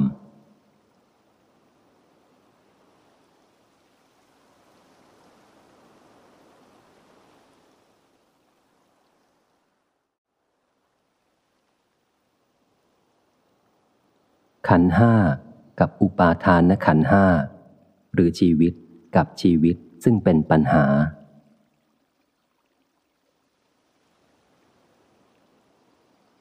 ในพุทธพจน์แสดงความหมายของอริยสัจสี่ซึ่งเป็นหลักธรรมที่ประมวลใจความทั้งหมดของพระพุทธศาสนา มีข้อความที่น่าสังเกตเป็นพิเศษเกี่ยวกับขันห้าปรากฏอยู่ในอริยสัจข้อที่หนึ่งคือข้อว่าด้วยทุก ในอริยสัจข้อที่หนึ่งนั้น ตอนต้นพระพุทธเจ้า ทรงแสดงความหมายหรือคำจำกัดความของความทุกข์ ด้วยวิธียกตัวอย่างเหตุการณ์ต่างๆ ที่มองเห็นได้ง่าย และมีอยู่เป็นสามัญในชีวิตของบุคคล ขึ้นแสดงว่าเป็นความทุกข์แต่ละอย่างแต่ละอย่าง แต่ในตอนท้าย พระองค์ตรัสสรุปลงเป็นข้อเดียวว่า อุปทานขันห้าเป็นทุกข์ ดังพุทธพจน์ว่า ภิกษุทั้งหลาย นี้คือทุกขอริยสัจความเกิดเป็นทุกข์ ความแก่เป็นทุกข์ ความตายเป็นทุกข์ ความประจวบกับสิ่งที่ไม่เป็นที่รักเป็นทุกข์ ความพลัดพรากจากสิ่งที่รักเป็นทุกข์ ปรารถนาสิ่งใดไม่ได้สิ่งนั้นก็เป็นทุกข์ โดยย่อ อุปทานขันห้าเป็นทุกข์ พุทธพจน์นี้นอกจากแสดงถึงฐานะของขันห้าในพุทธธรรมแล้ว ยังมีข้อสังเกตสำคัญ คือความหมายของทุกนั้นจำง่ายๆด้วยคำสรุปที่สั้นที่สุดว่า คืออุปาทานขันห้าหรือเบญจอุปาทานขันเท่านั้น และคำว่าขันในที่นี้ มีอุปาทานนำหน้ากำกับไว้ด้วย สิ่งที่ควรศึกษาในที่นี้ ก็คือคำว่า ขัน หรืออุปาทานขัน ซึ่งขอให้พิจารณาตามพุทธพจน์ต่อไปนี้ ภิกษุทั้งหลาย เราจะแสดงขันห้าและอุปาทานขันห้า เธอทั้งหลายจงฟัง ขันห้าเป็นไนรูป เวทนา สัญญา สังขาร วิญญาณ อันใดอันหนึ่ง ทั้งที่เป็นอดีต อนาคต ปัจจุบัน เป็นภายในก็ตาม ภายนอกก็ตาม หยาบก็ตาม ละเอียดก็ตาม สามก็ตาม ประณีตก็ตามไกลหรือใกล้ก็ตาม เหล่านี้เรียกว่า ขันห้า อุปาทานขันห้าเป็นไนรูป เวทนา สัญญาสังขารวิญญาณ อันใดอันหนึ่ง ทั้งที่เป็นอดีต อนาคต ปัจจุบัน เป็นภายในก็ตาม ภายนอกก็ตาม หยาบก็ตาม ละเอียดก็ตาม สามก็ตาม ประณีตก็ตาม ไกลหรือใกล้ก็ตาม ที่ประกอบด้วยอาสวะ ในวงเล็บ สาสวะ เป็นที่ตั้งแห่งอุปาทาน ในวงเล็บ อุปาทานิยะ ที่ประกอบด้วยอาสวะ เป็นที่ตั้งแห่งอุปาทาน เหล่านี้เรียกว่า อุปาทานนขันห้าภิกษุทั้งหลายเราจากแสดงธรรมทั้งหลาย จึงเป็นที่ตั้งแห่งอุปาทานและตัวอุปาทาน เธอทั้งหลายจงฟัง รูป เวทนา สัญญาสังขารวิญญาณ คือธรรมะเป็นที่ตั้งแห่งอุปาทาน ฉันทราคะ คือความชอบใจจนติดหรืออยากอย่างแรงจนยึดติด ในรูป เวทนา สัญญาสังขารวิญญาณนั้น คืออุปาทานในสิ่งนั้น ๆ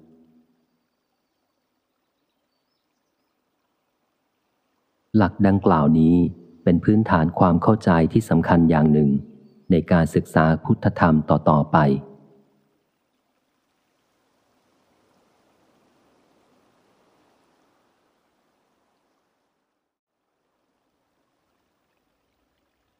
คุณค่าทางจริยธรรม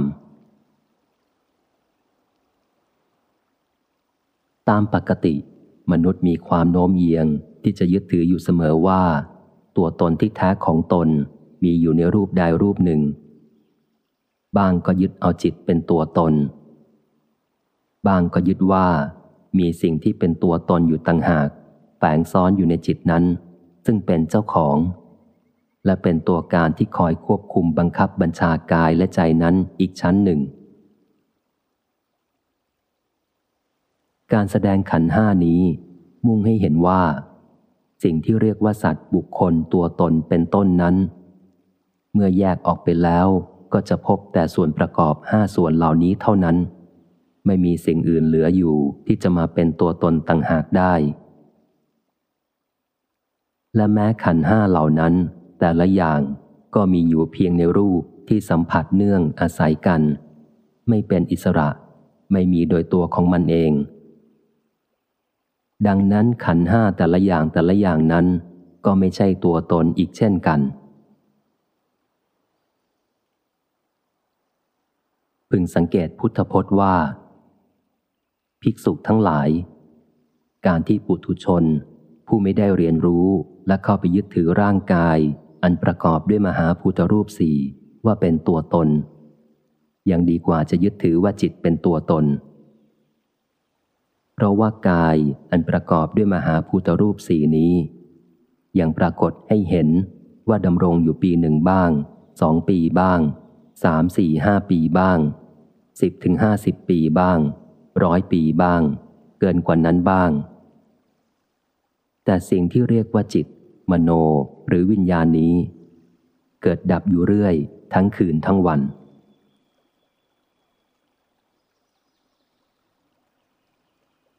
รวมความว่า หลักขันห้าแสดงถึงความเป็นอนัตตา ให้เห็นว่า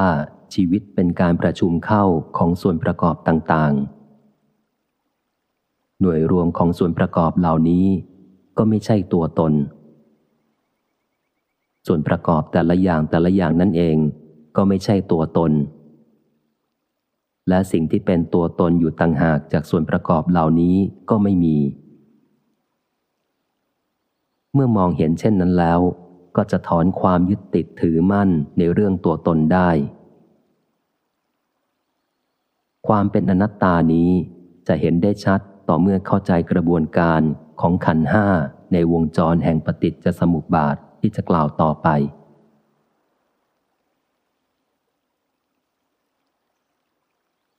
อันหนึ่ง เมื่อมองเห็นว่า ขันห้ามีอยู่อย่างสัมพันธ์และอาศัยซึ่งกันและกัน ก็จะไม่เกิดความเห็นผิดว่าขาดศูนย์ที่เรียกว่า อุเฉททิฏฐิ และความเห็นผิดว่าเที่ยง ที่เรียกว่า สัสตตทิฏฐิ นอกจากนั้น เมื่อรู้ว่าสิ่งทั้งหลายไม่มีตัวตน และมีอยู่อย่างสัมพันธ์ อาศัยกันและกัน เช่นนี้แล้ว ก็จะเข้าใจหลักกรรมโดยถูกต้องว่าเป็นไปได้อย่างไรกระบวนการแห่งความสัมพันธ์ และอาศัยกันของสิ่งทั้งหลายนี้ มีคำอธิบายอยู่ในหลักปฏิจจสมุปบาทเช่นเดียวกัน อีกประการหนึ่ง การมองสิ่งทั้งหลาย โดยวิธีแยกส่วนประกอบออกไป อย่างวิธีขันห้านี้ เป็นการฝึกความคิด หรือสร้างนิสัยที่จะใช้ความคิดแบบวิเคราะห์ความจริง คือเมื่อประสบหรือเข้าไปเกี่ยวข้องกับสิ่งต่างๆ ความคิดก็ไม่หยุดตันอึง้งยึดถือเฉพาะรูปลักษณะภายนอกเท่านั้น เป็นการสร้างนิสัยชอบสอบสวนสืบค้นหาความจริง และที่สำคัญยิ่งคือทำให้รู้จักมองสิ่งทั้งหลายตามสภาวะล้วนๆของมัน หรือตามแบบสภาวะวิสัย objective คือมองเห็นสิ่งทั้งหลายตามที่มันเป็น ไม่นำเอาตันหาอุปาทานเข้าไปจับ อันเป็นเหตุให้มองเห็นตามที่อยากหรือไม่อยากให้มันเป็น อย่างที่เรียกว่า สกวิสัย หรือ subjective คุณค่าอย่างหลังนี้นับว่าเป็นการเข้าถึงจุดหมายที่ต้องการของพุทธธรรมและของหลักขันห้านี้ คือการไม่ยึดติดถือมั่น และการไม่เข้าไปเกี่ยวข้องกับสิ่งทั้งหลาย ด้วยการใช้ตันหาอุปาทาน แต่เข้าไปเกี่ยวข้องจัดการด้วยปัญญา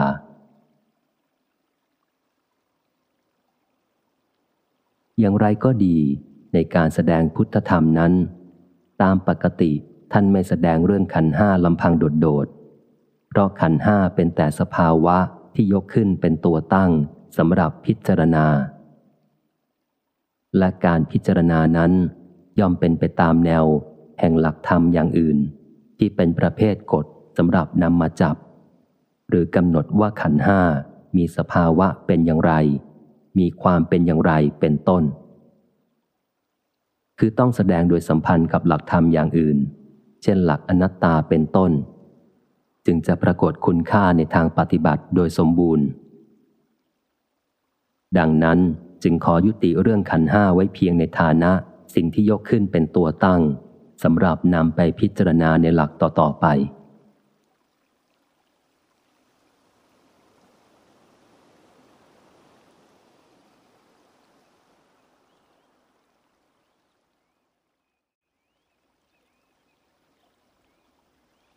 บันทึกพิเศษท้ายบท เพื่อความเข้าใจลึกลงไปจำเพาะเรื่อง บันทึกที่หนึ่งเรื่องขันห้า มีรายละเอียดบางอย่างเกี่ยวกับขันห้า ซึ่งควรทราบไว้เป็นความรู้ประกอบเบื้องต้นดังนี้ 1. รูป ตามแนวอภิธรรม แบ่งรูปเป็น 28 อย่าง คือ 1. มหาภูตรูปสี่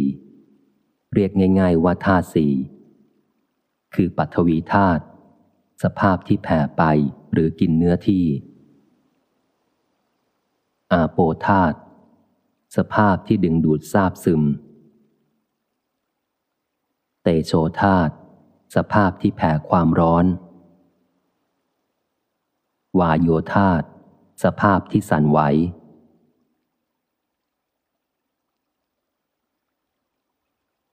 หนึ่งจุดสอง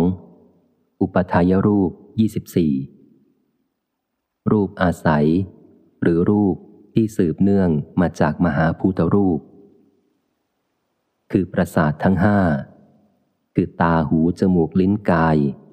หรือจักขุโสตะคานะ จิวหาและกาย อารมณ์สี่คือรูปเสียงกลิ่นรสหรือรูปะ สัทธะคันทะรสะส่วนโพธพะไม่นับ เพราะตรงกันกับปัทวีเตโชและวาโย ความเป็นหญิง อิทธินรีความเป็นชาย บุริสินสีที่ตั้งของจิตอัทยวัตถุ การแสดงให้รู้ความหมายด้วยกาย หรือกายวิญญัตการแสดงให้รู้ความหมายด้วยวาจา วจีวิญญัตชีวิตตินรีช่องว่างหรืออากาศ รูปัสสะละหุตา ความเบาของรูป รูปัสสะมุทุตา ความอ่อนยุนของรูป รูปัสสะกรรมัตยตา ภาวะที่ควรแก่การงานของรูป รูปปัสสะอุปัชยะ ความเจริญหรือขยายตัวของรูป รูปัสสะสันตติ การสืบต่อของรูปชรตา ความเสื่อมตัว อนิจจตา ความสลายตัว และอาหารหมายถึงโอชา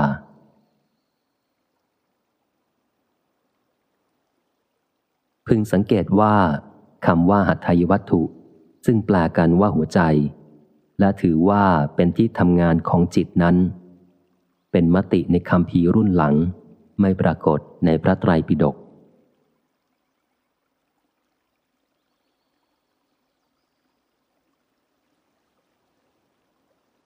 ขันที่สอง เวทนา แบ่งเป็นสาม คือสุข หมายถึงทางกายหรือทางใจก็ตาม ทุกทั้งทางกายหรือทางใจก็ตามอาทุกขมสุข ไม่ทุกข์ไม่สุข คือเฉยเฉย บางทีเรียกว่า อุเบกขา อีกอย่างหนึ่ง แบ่งเป็นห้า คือสุข หมายถึงทางกาย ทุกหมายถึงทุกทางกาย โสมนัส ดีใจ คือเป็นสุขทางใจ โทมนัสเสียใจ และอุเบกขาคือเฉยเฉยแบ่งตามทางที่เกิดเป็นหกคือเวทนาที่เกิดจากสัมผัสทางจักขุคือตา ทางโสตะคือหู ทางคานะคือจมูก ทางชิวหาคือลิ้น ทางกาย และทางมโนคือใจ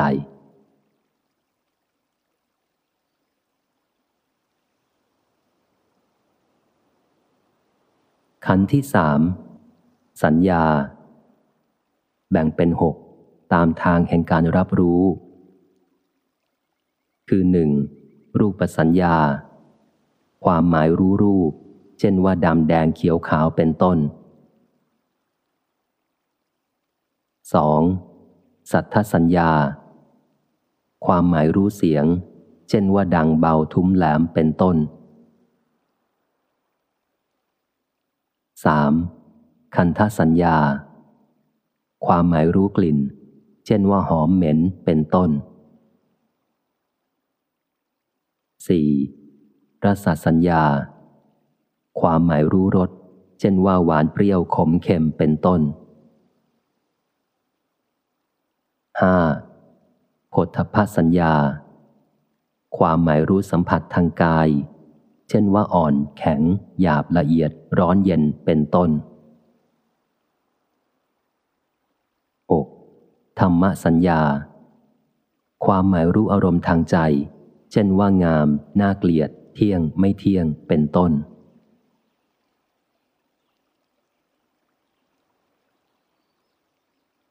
ขันที่สี่ สังขาร ตามหลักอภิธรรม แบ่งเจตสิกเป็นห้าสิบสองอย่าง เจตสิกคือธรรมะที่ประกอบกับจิต อาการหรือคุณสมบัติต่างๆของจิต ถ้าเทียบกับการแบ่งแบบขันห้า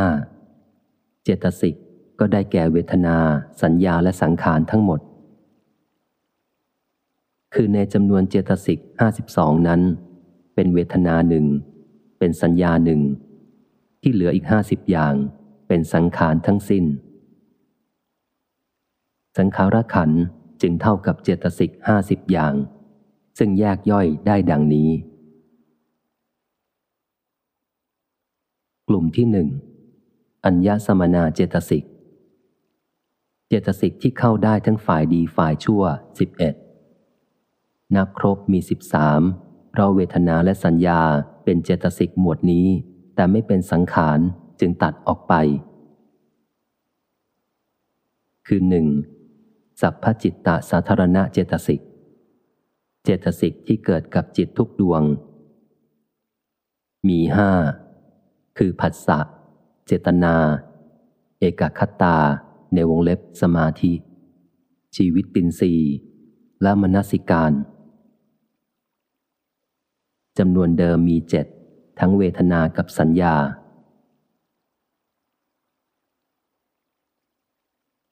2. ปกินนกะเจตสิก เกิดกับจิตได้ทั่วๆไป ทั้งฝ่ายดีฝ่ายชั่ว แต่ไม่ตายตัว มีหกคือวิตก วิจารอธิโมกคือความปักใจ วิริยะ ปีติ และฉันทะ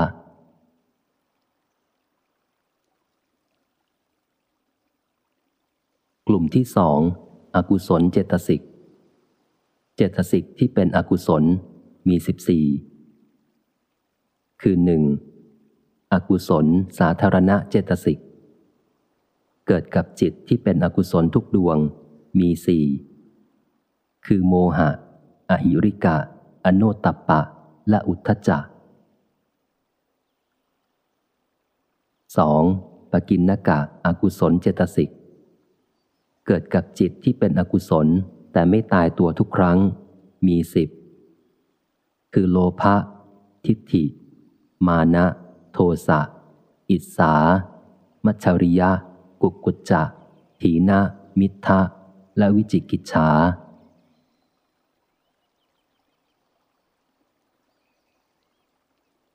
กลุ่มที่สามโสภณะเจตสิก เจตสิกดีงาม คือเกิดกับจิตที่เป็นกุศล และอัพยากฤิคือเป็นกลาง ไม่เป็นทั้งกุศลและอกุศล มียี่สิบห้าคือหนึ่งโสภณะสาธารณะเจตสิก เกิดกับจิตดีงามทุกดวงมีสิบเก้าคือศรัทธา สติอิริ โอตปะ อโลภะอโทสะ ซึ่งอโทสะเท่ากับเมตตา ตัตระมัชตตา ที่บางทีเรียกว่า อุเบกขา กายปัสสธิ ความสงบแห่งนามกาย คือกองเจตสิก จิตตาปัสสธิ กายละหุตา จิตตาละหุตา กายมุทุตา จิตตามุทุตา กายกรรมยตา จิตตกรรมยตา กายปคุณยตา ความคล่องแคล่วแห่งนามกายคือกองเจตสิก จิตตาปคุณยตา กายุชุกตา ความซื่อตรงแห่งนามกายคือกองเจตสิก จิตตุชุกตา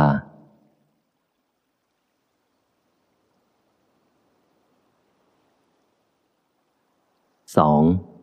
ปกินกะโสภณะเจตสิก เกิดกับจิตฝ่ายดีงาม แต่ไม่ตายตัวทุกครั้ง มีหกคือสัมมาวาจา สัมมากัมมันตะ สัมมาอาชีวะ กรุณา มุทิตา และปัญญา สัมมาวาจา สัมมากัมมันตะ สัมมาอาชีวะ รวมเรียกวีรตีเจตสิกสามกรุณา มุทิตา ที่เรียกรวมกันว่า อัปปมัญญาเจตสิกสอง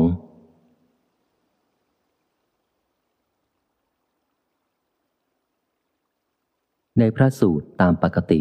ท่านแสดงความหมายของสังขารว่า ได้แก่เจตนาหกหมวด คือรูปสันเจตนา สัทธสันเจตนา คันธสันเจตนารสสันเจตนาโพธพาสันเจตนา และธรรมาสันเจตนา แปลว่า เจตจำนงหรือความคิดปรุงแต่ง เกี่ยวกับรูปเสียงกลิ่นรสโผฏฐัพพะและธรรมารมณ์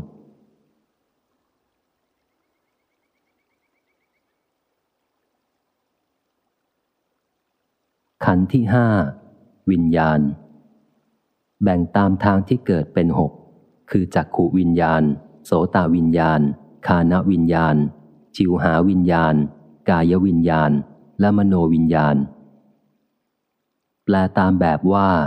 ความรู้แจ้งอารมณ์ทางตา ทางหู ทางจมูก ทางลิ้น ทางกาย ทางใจ ตามแนวอภิธรรม เรียกวิญญาณคันทั้งหมดว่าจิต และจำแนกจิตออกเป็น 89 หรือ 121 ดวง คือจำนวนตามภูมิหรือระดับของจิต เป็นกามาวจราจิต 54 รูปาวจราจิต 15 อรูปาวจราจิต 12 โลกุตระจิต 8 ซึ่งแยกพิสดารคือโดยละเอียดเป็น 40 จำแนกโดยคุณสมบัติเป็นอกุศลจิตสิบสองกุศลจิตยี่สิบเอ็ด ซึ่งแยกพิสดารเป็นสามสิบเจ็ดวิบากจิตสามสิบหกแยกพิสดารเป็นห้าสิบสองกิริยาจิตยี่สิบในที่นี้จะไม่แสดงรายละเอียดชื่อของจิตแต่ละอย่างแต่ละอย่าง เพราะเกินจำเป็นและจะทำให้ฟั่นเฟือ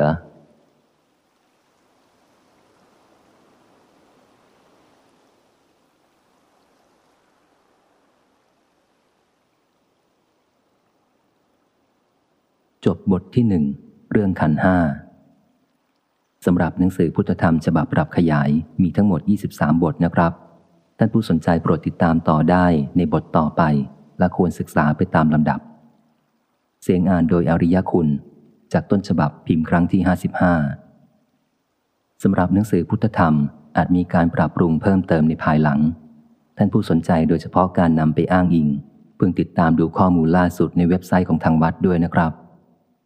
ขออนุโมทนากับผู้ร่วมจัดทำอีกดังนี้ บุญจันโพคาพาณิชพัฒนรีรัตนเสถียร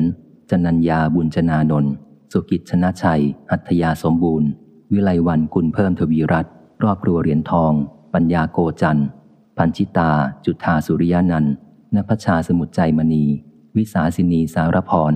ทีปกรณ์วงวิชัย พรทิวาละวา ลินดาวัฒนาเกียรติวงศ์ร่วมกับอีกหลายท่าน ดูได้จากเครดิตและในส่วนของรายละเอียด และขออนุโมทนากับท่านที่ไม่ประสงค์ออกนามด้วยนะครับ สัพพะทานังธรรมะทานังชินาติ การให้ธรรมะ ชนะ การให้ทั้งปวง